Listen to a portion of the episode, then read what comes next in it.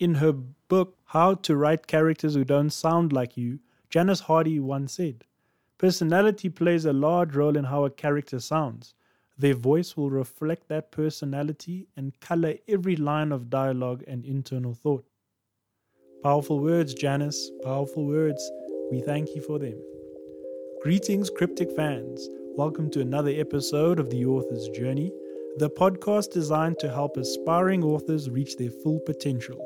We share tales of the highs and lows of the author's journey, from barely being able to spell to international bestseller and all the fun in between. If you want to laugh and learn, you're in the right place. This week, we look at the second technique in the indirect method of characterization dialogue. We recap the definition of indirect characterization and then delve into the how to's and end off by examining great examples from literature. So, what do you say? Again, to recap, indirect characterization is a method of indicating what a character is like by revealing their personality through descriptions of their actions, speech, appearance, and interactions with other characters. This week, we look at the second of the techniques, which is dialogue. What we say and how we say it reveals a lot about us. A few things in our dialogue can reveal our character. This includes our vocabulary, the diversity of words we can use. Additionally, it can show where we are from if we speak in a dialect or accent, or by the word choices we make. A character that says, Hey homie, is likely African American and from a particular area in America. Likewise, a woman that says, I do declare, is probably from the American South and uh, probably lives in the 1800s because women from there don't speak like that anymore. But hey, it's pretty fun to use that accent, ain't it? How you speak depends on one of several things audience, context, background, experience, environment, and idiosyncrasies. We use different words and say things differently depending on these variables. So let's look at some examples and unpack these beautiful concepts. Number one, audience. We speak differently depending on whom we are talking to. For example, if greeting our bosses, we might say, Good morning, sir, right? Nice and respectable. The same greeting spoken to our mothers might sound something like this Sup, mom? Your speech changes when your audience does. As a characterization tool, you can portray your character as rude or insubordinate if they greet their boss like this Sup, dude?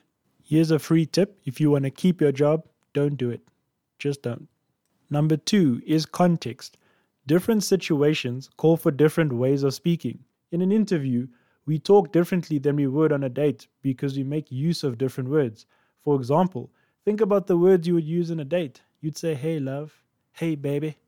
Look at them roses. Let's have some dinner. Let's grab some drinks. Let's Netflix and chill. Right? These words would never really be used in an interview where you would probably use jargon. To characterize, use the appropriate words for the context to show your character is socially aware and understands this well, unless they don't. Then make them grossly inappropriate. A great example is a creepy female boss who sexually harasses her female and male staff. This adds a stark contrast to the character, which just makes them that much more interesting to read about. I mean, a sexually harassing, super sexy boss? What's up with that? Number three, background. Your education, your upbringing, your family, your values, and everything in between shapes who you are and who you become. Your characters are no different, so take full advantage by revealing something about them in the way that they speak. A Harvard graduate might say, Hmm, I disagree with that argument, versus a street smart, uneducated person who might just say, bullshit. These are stark contrasts in the way that we speak, and they reveal a lot about the character. Number four is experience. We all love to demonstrate that we know something well. So bring your character's expertise to the fore. If your character is a petrol head, make sure that they use words, descriptions, and metaphors only a petrol head would use. This wisdom applies to the different situations your character might find themselves in. For example, take a petrol head who stumbles on a dead body. This character will not start using detective jargon all of a sudden, going all Sherlock Holmes on people's asses, especially if they've never served a day in their lives as a detective. Know what your character knows. So, in other words, do your research and do it well. Also, know what your character doesn't know and don't bring and slip those things in because it would be inconsistent with the character. A ditzy blonde, bubblegum chickie from the valley is not going to know quantum mechanics unless she does and you show us how she knows that. Right? Keep the character consistent. Number five, environment. Where you are from influences the way you speak. People from Cape Town roll their R's a little bit, more than the South Africans from other parts of the world, or country, should I say. Also, Cape Townians, as we call them, use slang that is unique to them and not as well understood in other parts of the country. The same applies for someone from New York versus someone from Louisiana. Louisiana or Alabama. Man, I love those names. For example, hey you Lonnie. This is the slang used by South Africans to say someone is pretentious and pompous. The fact that they say it this way reveals a lot about them. If you're ever being a dick in the airport and you hear someone say, Hey, Yulani, then you know where they're from. Number six, we each have unique speech patterns and favorite words that are our own. We say these words or phrases so often that we are deaf to them, but anyone else hearing them would know that it was us speaking immediately. For example, one of my best friend's nicknames is Big B. Whenever I greet him, I always say, Big B, one, two, one, three, right? And I don't know why I say that. There's an hilarious origin story to that phrase from our past somewhere, from university days. It has heartbreak and all the great tragic stories involved in that. Uh, very fun and up, up uh, coming of age, etc., etc. But it shows how intimate our relationship is. Create a list of words and catchphrases for your characters and repeat them throughout your story, and you will find the readers readily identifying with your character just by the way that they speak. Just like that. It's all you got to do. But enough about that. You don't want to hear from me. You want to hear from the famous people. You want to hear great examples in literature where dialogue has just been used so beautifully to characterize. And here they are. I give you two examples from Donna Tartt's The Secret History, printed out in 1992. Example one from her. I was in no mood for talk, and I was unpleasantly surprised to find Judy Poovey brushing her teeth at the sink.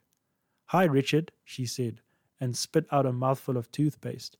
She was wearing cut off jeans that had bizarre, frantic designs drawn on them in magic marker, and a spandex top which revealed her intensely aerobicized midriff. Hello, I said, setting to work on my tie. You look so cute today. Thanks. Got a date? I looked away from the mirror at her. What? Where you going? By now I was used to her interrogations. Mm-mm-mm. That is some good dialogue. Here's the second example from old Donna. By the way, love that jacket, old man, Bunny said to me as we were getting out of the taxi. Silk, isn't it? Yes, it was my grandfather's. Bunny pinched a piece of the rich, yellowy cloth near the cuff and rubbed it back and forth between his fingers. Lovely piece, he said importantly. Not quite the thing for this time of year, though. No, I said. Nah, this is the East Coast, boy. I know they're pretty laissez faire about dress in your neck of the woods, but back here they don't let you run around in your bathing suit all year long. Beautiful, beautiful examples. You learn so much about the characters, but not how they're dressed, what their shallow likes are. You get a deep sense of who they are. You start to engage and form a picture in your mind of the characters the more they speak. I hope you're getting what I'm saying. Amazing, amazing book. Check it out if you ever have the chance. Example two for more contemporary side of things The Hunger Games by Susan Collins, printed in 2012. Handsome lad like you, there must be some special girl. Come on, what's her name? says Caesar. Peeta sighs. Well, there is this one girl. I've had a crush on her ever since I can remember but I'm pretty sure she didn't know I was alive until the reaping. Sounds of sympathy from the crowd. Unrequited love they can relate to. She have another fellow? asked Caesar. I don't know, but a lot of boys like her, says Peeta. So here's what you do.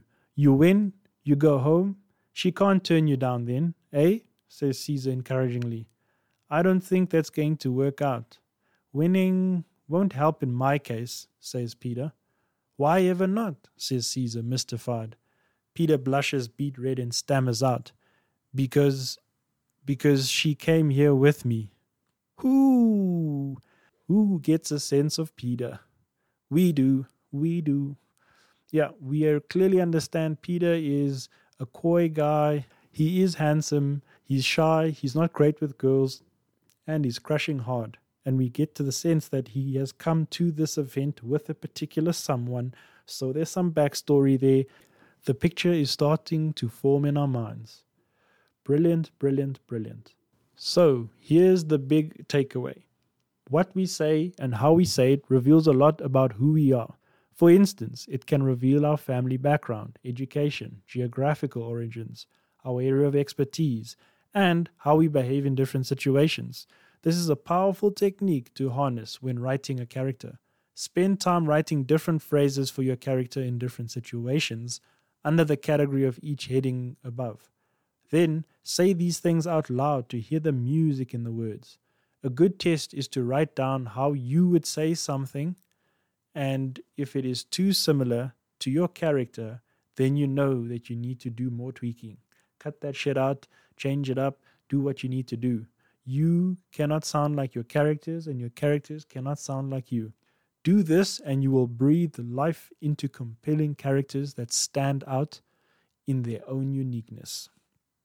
If you enjoy this episode, please subscribe to join the Cryptic Tribe, the mystical mages of melodrama, the sages of simile, the wizards and witches of words, casting electrifying spells on readers around the globe. Check out my blog and other podcast content at therealgarykhan.com for more magic content like this and much more. For now, I shall say goodbye or as the kick ass Korean folks say, Annyeong.